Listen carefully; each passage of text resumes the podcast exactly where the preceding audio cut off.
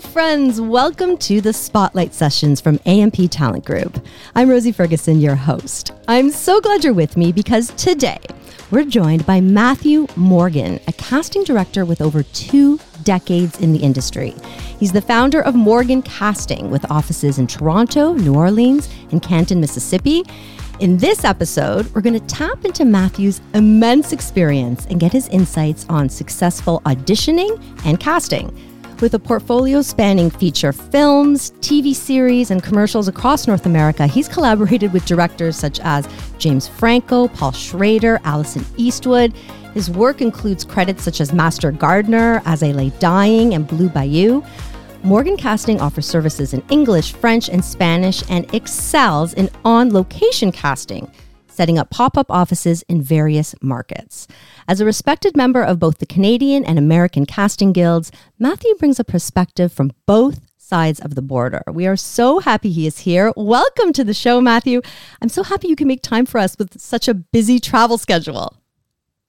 First off, thank you for the beautiful intro. It's my pleasure to join you. And I love helping actors and sharing my knowledge. That's the primary reason I'm a casting director. I love it. Of course. So, Matthew, looking forward to chatting today. Matthew, can you share a bit about your journey in the entertainment industry and how you got here, how you became a, casting director? Absolutely. Um, you know, I am American by birth. I was born and reared in Mississippi, and I am Canadian by choice. I've been here over 20 years and feel so grateful to call myself a Canadian citizen and worked mm-hmm. really hard for it. So that's sort of where my journey started. I graduated in foreign languages, uh, French and Spanish, and international business, and I got a degree um, in international business because I wanted to to work abroad and use my language skills. But at the heart of what I really wanted to do was to be an actor, to right. see myself on screen. Um, that was my dream dream. So I graduated from university I got hired by FedEx to work in their French ecom department in Montreal. Oh, cool. I was so excited. Um, I could live in Canada where I could speak French. Yes. before my flight, they said, "Sir, we're we're actually going to send you to Mississauga." so I went. I, I, went from Mississippi to Mississauga. well, yeah, you, you can spell them both, right? They, they start off the same the same way, so that's great where is this? And I looked in the map and thought, oh, it's close to Toronto. Back when I tapped the T in Toronto, and, um, you know, I came here and I I just loved it. Um, I worked for FedEx, and in my off time and my lunch breaks, I started auditioning. Um, I signed up with a talent agency and modeling agency at the time called Armstrong Men, mm-hmm. AP. Um, Toronto's Gail McInnes of Magnet Creative is was my agent. And um, i started going on auditions and just loved it. And eventually i quit my corporate job. Um, I had to explain that to my parents who had sent me to france and to quebec and all these places to study. Um, and i just went for it. I took a big leap of faith to follow my dream. And it was tough. I ran around toronto with my pearlies in the back of my car going on go sees and auditions. And eventually I got introduced to an amazing casting director, Shasta Lutz of Jigsaw Casting. Yep. And hired me to be her assistant and over time trained me to be a print casting director at her company. And, you know, my forte at the time was models and even actors doing commercial print advertising. And I really enjoyed it. But what I wanted to do was to cast actors because at the core of what I love to do was acting. So um, after some time, I left and I opened my own business, and um, that was back in 2004, and never looked back. Um, so that's sort of how I got in as being a casting director. Um, I auditioned for another casting director um, who sort of taught me the ropes, for which I will always be grateful. And um, and I love what I do my goodness, Matthew, what an amazing story! And you're, you're so you're so joyful. I could, you could just feel your your your joy. And when I was uh, reading all about you and, and looking at your website, and I just want to say, you know, I've there's millions of websites out there, and I, I you know, you, have seen so many d- different types. And yours, when I hit your landing page, morgancasting.com, I gasped. I it was so beautiful with all these beautiful animations. And I really, guys, check out Matthew's website, morgancasting.com. It just felt so different from everybody else's website. It was colorful with these beautiful animations and so joyful. So I just wanted to say, you know, normally you don't get excited over a, a website, but yours is so special and, and amazing. And all those animations are just so you know they, they reflect your your travels and and all sorts of just really really neat things so i love your i love your website i just have to say that and what inspired you to to have have something so uh, such a, a lovely design you know I love to have fun. I'm a fun person. And I thought to myself, you know, sometimes I look at other people's websites when I was doing research and they seemed very corporate, very serious. Yes. although I am very good at business, in my opinion, I like to have fun. And I felt like it reflected me. I wanted to sort of focus on the cities in which I live, the areas in which I work, the spots that I've been um, fortunate enough to travel to and work on location. And I pulled different elements from those cities. You know, if you look at the Toronto sort of icon, it was all the things that I love about Toronto the streetcar, the CN Tower. You'll see, you know, um, different elements um, that reflect Montreal, that reflect New York, Los Angeles, Louisiana. You know, there's a, a crawfish on there and an alligator. It's fabulous. Um, yeah. So I wanted to have some fun with it so terrific. So let's uh, let's t- chat now about casting and auditioning you have been you've casted a, a, lot you've been doing this for over two decades walk us through the key steps you take when you're casting for film for for tv and commercials take us through it absolutely you know i try to practice what i preach i tell actors when you audition you know the first thing you should do is inform yourself the more you know about the project for which you're auditioning for which i'm about to work the better you'll do having you know a wealth of information. So uh, let's take a film for instance. Um, it's my duty to read the script, to break down the characters, and to not only um, you know search for what I think would be a great fit for the role, but to really find out what my clients want. It's my job to interpret uh, what the director wants, what the producers want. So you really have to get a wealth of information uh, in order to do a good job. So uh, I inform myself. I put out my breakdown. Um, I release it to all the agents, and then you start sifting through and picking the actors. So selecting is sort of step two. Okay. Um, inform yourself, outsource, select, and then you go through the great audition process, be it live, virtual, or self tape. And then, you know, it's sort of my job to sift through the masses and pick my favorites and hand them to my clients on a na- nice sort of silver platter, right? So it makes their job easier. And those are the steps that I take more or less to cast a project. Matthew, you've cast done some really amazing stuff, impressive stuff. You've cast two feature films directed by and starring James Franco, two by Paul Schrader. You've cast for directors like Alison Eastwood, Tate Taylor, John Krasinski. What kind of differences do you see between directors in their approach to casting? That's a very good question. In general, I find that directors love actors and the casting is so important to the success of the film.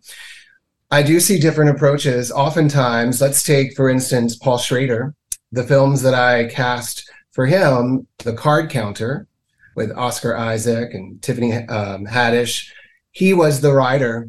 Um, Master Gardener with Sigourney Weaver. He was the author. He wrote the story. So I find sometimes when you have directors who are the writers, they envision people for the part as they're writing. They have a certain sure. look in mind. Whereas James Franco, who directed As I Lay Dying and The Sound and the Fury, those are adaptations from novels, from books written by William Faulkner. So, not his work, right? Mm-hmm. So, um, you get sort of different approaches. I think when you have the directors who are the writers, they are oftentimes very particular um, because they already envision somebody from the for the for the part. Um, but all in all, the directors that I've worked with have all loved live callbacks. They've been very hands on. They want to see the actors in person. They want to be moved. Um, and I've been really fortunate, um, you know, to to have had the opportunity to be in the room with some really talented and creative people What, let's talk auditions now and and you know your process of sifting sifting through everybody and finding the, the, the right people to to show to the directors. What tips can you share to help up and coming actors stand out during auditions and hopefully leave a lasting impression? You know, rule number one, I always say, as simple as it sounds, is to follow the directions you're given. Okay. I am amazed at the number of actors who will deliver self tapes um, and just not do what I asked of them. Um, for me, I will often say I prefer the slate at the beginning. Um, it just makes logical sense for me to hear you introduce yourself for this character. I absorb that. And then I start taking notes. I start watching your audition, right? Mm-hmm. Um, I love to see more than one read. I will often ask actors um, to read it twice once as written and maybe a second time as written, but show me something different. Make some different actor choices, put your spin on it. You could even make it your own a touch. Um, if the dialogue is not lengthy, I will sometimes say, and give me a third read where you completely improv the scene and make it your own. And I did this recently on a series of auditions here in Toronto. Mm-hmm. And I was amazed at the actors who didn't slate at all. The slate was at the end. Um, or they just gave me one read and it was great. But it made me wonder: was one read all they thought they needed? Whoa, right, um, of course. The second read, so I start to lose confidence that you know, can this person read the call sheet? Can they show up on set? Um, can they bring their materials and deliver? Um, so it's sort of like a, a very simple test of can you follow directions? Because that, in effect, is the job of an actor um, to take direction be it written or verbal or what have you, right? So make sure that you really execute what's asked of you. It um, it's it leaves a very good impression from a professional standpoint. Matthew, when it comes to self tapes and, and you're and you're watching them, and this comes up a lot since now self tapes are, are the norm and everyone's uh, doing them. What kind of technical aspects are you paying close attention to when when you look at when you look at a tape? Sure. I mean, I know that if you're self taping from home, you're not walking into my beautifully lit studio. So um, at the same time, I need to be able to pass that video along to my clients with confidence. Sure. If I can't see you, if I can't hear you, um, no matter how talented or great you are, I just can't pass it along because it's a reflection of me, even though I'm not filming you. So you want to do the very best you can.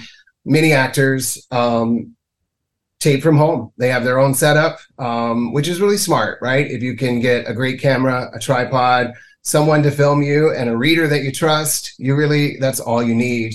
And you know, if it's a very big role or something super important, I think it could be advantageous to go into a beautifully lit studio and get recorded, right?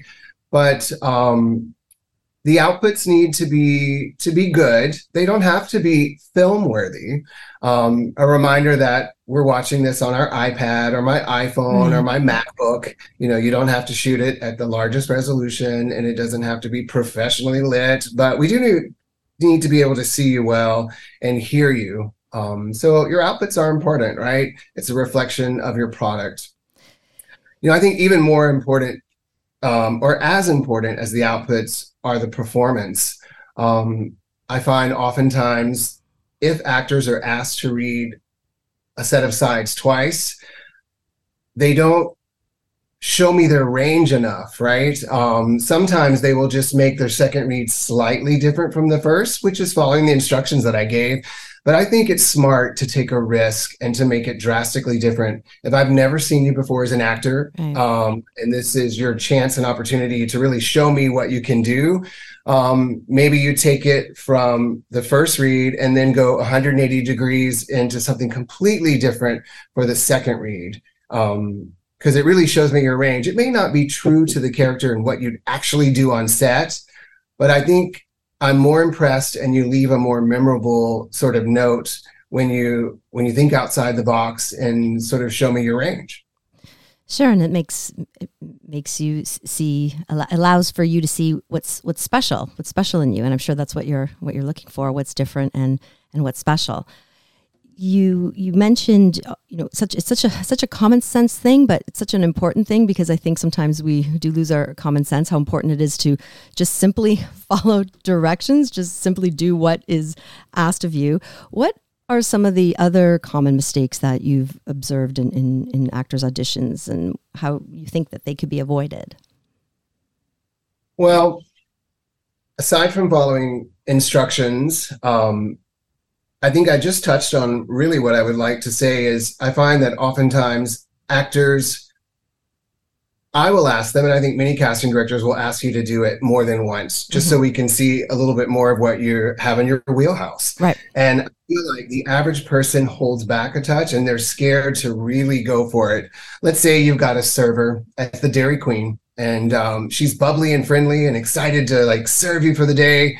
Um, most people will take it from happy to exuberant but they won't take it from happy to devastated. Mm-hmm. There's a difference between sad and devastated. Sure. And there's a difference between happy and ecstatic, but slight differences. What's sort of fun for me is you if you can take it, you know, um, from the employee who's loving her job and feeling great, and then all of a sudden it's like she can't be bothered. She's ready to get out of there and go home and smoke a joint. Right. um, you showed me some real range and a contrast of what you can do. It shows me your creativity as an actor, as an artist, um, do we need that kind of read for for the real deal? Maybe not, but I know what you're capable of. I can always reel you back. Sure. So my best advice from watching thousands and thousands of tapes over the years is if you have the opportunity to read it a second or third time, really have some fun and play with it. Deliver the first time what you feel is right and true to that character. Work on your character development. Give me sort of your very best read as you see best fit on read one you've done it. You've done what I've asked. Now read two, you can have a little fun and take a chance. So I think that would be my best advice to actors is if you get the opportunity to do it a second or third time, really go for something a little bit different. Is there, that's a, amazing advice. Is there an, an audition that you remember, something really memorable that stood out for you, that left a really lasting impact that you could share with us and, and why it stood out for you? The very first feature film that I did was called As I Lay Dying. Um, I had been working in Toronto for about 15 years as a commercial casting director, doing a lot of print. I had a successful business, but I couldn't get my foot in the door to do feature films. And I heard they were doing a lot of movies in Mississippi and Louisiana, which was the area I grew up in. And I thought, you know what? I'm going to try it. I'm going to give it a shot. Um, and in my small hometown where I grew up, um, I heard they were doing a film that James Franco was directing. Um, and the producers came by my parents' house mm-hmm. to actually look at the house for a venue. Oh, wow. Um, and my southern mom from Mississippi handed my card to the producer who was from France. And she said, You know, my son's a casting director. He lives up in Toronto and he can speak French. Um, and she sort of rolled her eyes and thought, Yeah, right. She's from Brooklyn, New York. and she said, You need to call him and promise me you will give him a call. And so she gave her my card. She didn't call me. And uh, she came back about two weeks later to thank my mom and say, you know what, we're not going to use your house for the location for the film. She said, you never called my son. and so I was riding on the Spadina That's Street. Awesome. and I looked at my phone and I was like, who's calling me from Brooklyn? And I picked up the phone and it was this incredible producer, Caroline Aragon, Caroline. And um, she asked me if I was available to cast this film to be the lead casting director um, and how soon I could get to Mississippi. Oh my gosh. And I was like, give me a um, I called Delta and I booked a flight down. I did an interview, and that was sort of, you know, she hired me right on the spot. Um, and I knew I was talented. I had cast a lot of commercials. I had cast, I believed that I was good, but I just needed some person to take a chance on me to get my foot in the door. Of course. Um, and I had prayed for God to open a door for me, right?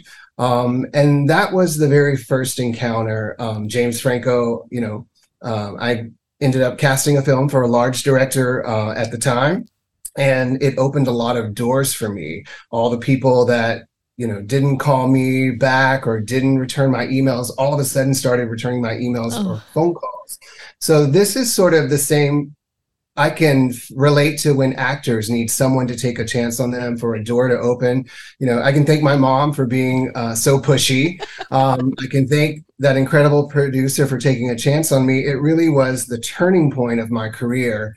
And the most memorable casting session, now to answer your question. I love that story. I love your mom. I love mom energy. Like, that's amazing. that I did for that film, um, I took all the great training I had over the years as a commercial casting director. You know, nobody told me that this is how you do films. I was just winging it and giving it my i believed in myself and i sold it which is what actors have to do as well sure. right yep. just trust your instincts and i remember in that callback session in mississippi james franco was in the room the french producer who hired me and um, that was one of the first callback sessions where i felt they really gave me full rein to run the session as i saw best fit um, he, James Franco, made me feel super valued.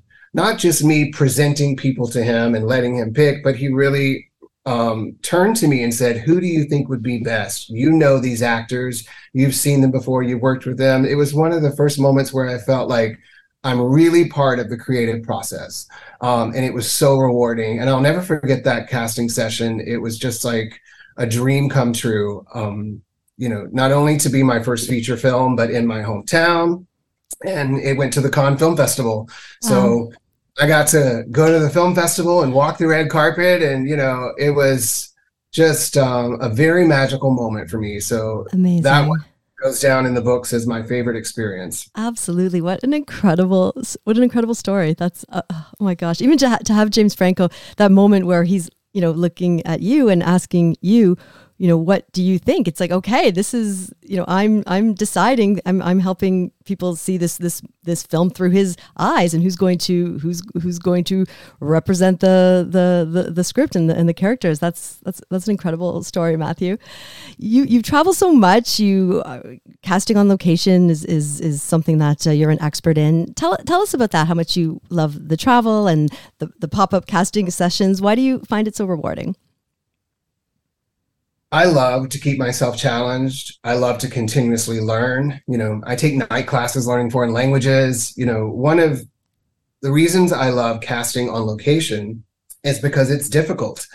Um, you know, I've lived in very big cities um, where you have tons of resources. If I'm doing a job here in Toronto, there's probably 300 plus agencies. The hard part of my job is not um, having enough people to audition, but it's who do I bring in? Sure. It's beating it down to your favorites because you've got thousands of submissions coming in. Oftentimes, for one role, you'll get 2,000 headshots come through. If I'm working in small town Alberta, if I'm working in Moncton, if I'm working in Arkansas, which I did a, a, really large film there, and I think there was maybe one or two talent agencies in the entire state. Um, it sort of got me back to my real people casting roots. Um, when I first started casting at Jigsaw back in 2000 to like maybe 2004, I did tons of real people casting. I was out on the streets of Toronto with my Polaroid camera, and then the digital camera came out. they were big, funky, and I would stop complete strangers on the streets and, you know, uh, and ask them, let me take your mugshot. Um, you know, you, I've got, I'm doing this TD Bank job, or I'm looking for some cool skateboarder kids um, looking for people. I would hit up, you know, tattoo parlors in the city, looking for edgy people for music videos. So um, I love that aspect of casting because it's a challenge, right? You've got to sell yeah. yourself and convince someone to give you their phone number, their their email, and you know that's sort of what it's like casting on location. You have to advertise, get on the local radio stations, um, run ads in the newspaper. Now, of course, with social media, it's an easier process. Sure. You can join Facebook groups and spread the word. But um, it allows me to see real people who are not actors, who are actually really gifted, and you can discover talent. Um, people who've never done this before, but just naturally talented, and who maybe live in, you know, small town Ontario and never had the opportunity to train and to be an actor. Sure. So it's really rewarding in that aspect. So um, I love to go to difficult places that I've never been before and don't live and to make a project happen and to really find some great talent. What was one of the more uh, your most challenging roles to cast? What was a, what was a what was a tough one where you really had trouble finding that that that perfect person? For me, the I think one of the most difficult characters that I've had to cast was for the James Franco film I was talking about mm-hmm. earlier, my first movie called As I Lay Dying. There's a character named Vardaman, um, who's one of Addie Bundren's many children, and he's a, about an eight year old boy. And in the script, he has just as much dialogue as the lead actors. So wow. I needed a little kid who was really talented with dialogue, but who was natural and not a, sort of a forced kid actor who had been overtrained. Yep. Um, so we were casting this in Mississippi, where there was maybe one or two talent agencies, and I needed the kid to sound authentically Southern. So I did several huge open calls.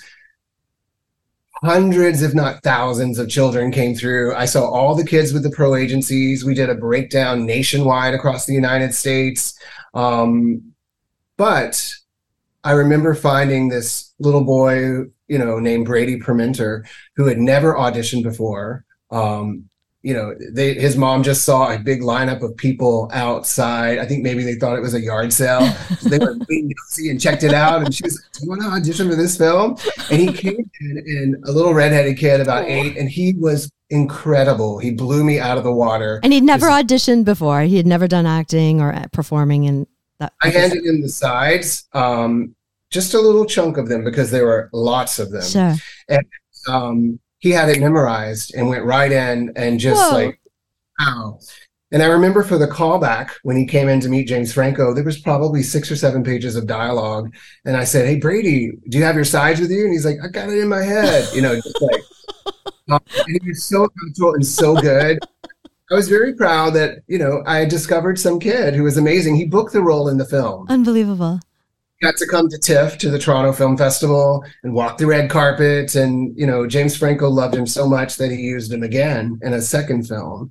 And it sort of, well, it did, it shifted his career into sure. becoming an actor. So, but that particular role was a tough one. Um, we had to search high and low, and little did I know it was right around the corner from where the film was taking place, you know. So, um, those are really special moments. The, you know, that's sort of the reason I love what I do. Yes. Uh, pretty, you know, when you can change someone's path, right?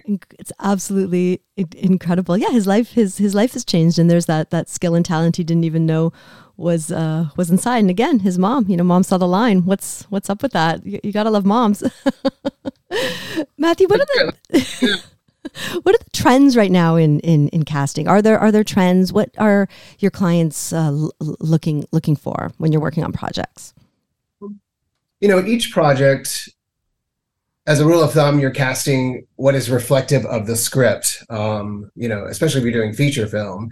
Um, but there's an interesting trend I've found lately that I don't know if actors are aware of. Mm-hmm. I've had several directors hang out in my live callbacks, not in the audition room with me and my team, but out in the waiting room. Um, you know, some kind of young, cool hipster directors who are pretending to be actors. Um, and I, I had a director who did this on a film, and I was like, "Man, what what were you doing out there in the audition room?" And he said to me, "He said, listen, everyone who's here for a callback is here because I believe in them. yes, I want to know who do I like, who do I gel with, who do I want to be part of my film family." And I remember the director was out in the audition room with his sides every time waiting to go in next, waiting to go in next. He's like, Hey, do you want to read, do you want to read these with me before I go in and see Matthew? he would read with the actors. He was chatting with the moms, um, getting a gist of what they were like before booking their kids. That's and, amazing. Uh, and you know, you just never know who's watching. And this has happened four or five times, I think, in the last two or three years. Um, you know, since COVID has passed, and we've, you know, I'm still doing self tapes for round one. Sometimes there is no live callback, but for a few of the most recent live callbacks that I've had, I've had the director or producer sort of out in the waiting room and, you know, uh, on the sly checking everybody out. And I remember this director said, make sure you send the script to everyone. Yeah.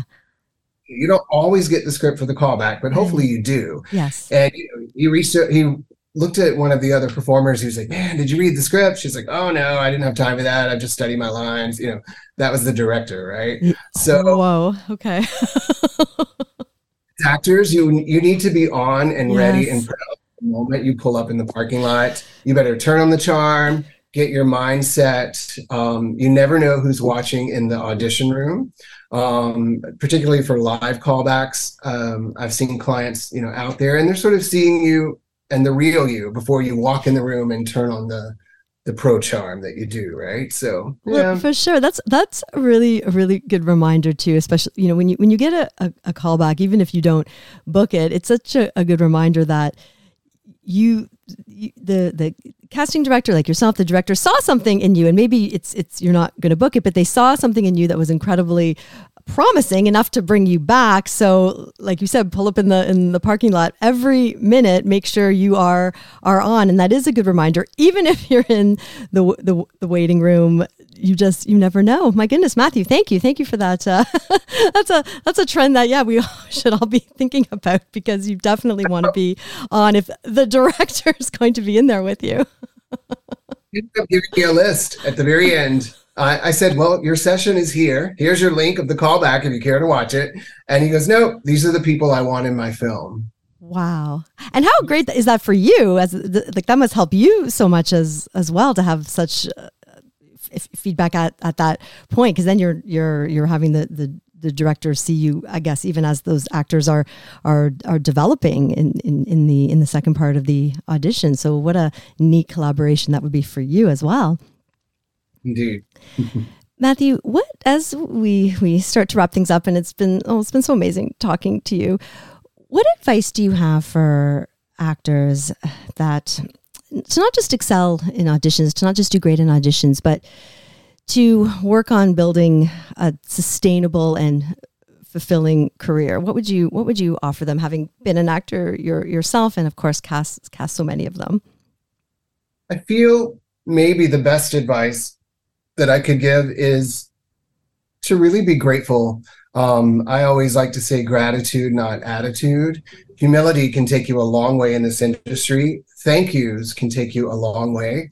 I love it when actors send me a note, just an email to say, Thank you so much for considering me. I'm really enjoyed the callback. I'm grateful for the opportunity if you book the role and you thank your agent on social media, tag your casting director. I mean, those are the moments that we live for and sort of why we do our job. Um, we like to help people realize their dreams.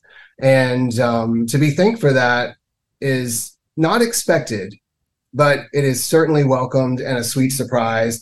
And, you know, you want to leave a good lasting impression and have a great reputation. And I find little sort of great etiquette, I call it actor etiquette. Mm-hmm can help you in the long haul and be nice to people along the way. You never know which assistant will end up being your client. Fellow actors may turn into other directors, and producers, and be your clients. So I encourage actors to think long term versus short term. Um, and to really sort of lay a great foundation um, and treat others as you want to be treated. That simple rule that we've heard for so long, it, I think it really applies um, so well in our industry. So that's some of the best advice that I can give actors, you know, in general is, you know, to be appreciative because sure. we sense it. And I, I like helping people who are grateful for me helping them gratitude and be nice and respectful. Matthew, those are great words of advice for us to end on. Thank you so much for spending time with us today, sharing your insights. It was such a pleasure to speak with you and we wish you all the best in your in your travels. I know you have a busy week, so thank you. It's my pleasure. Thank you so much. I've been speaking with casting director Matthew Morgan, the founder of Morgan Casting. You can learn more about Matthew's projects at morgancasting.com.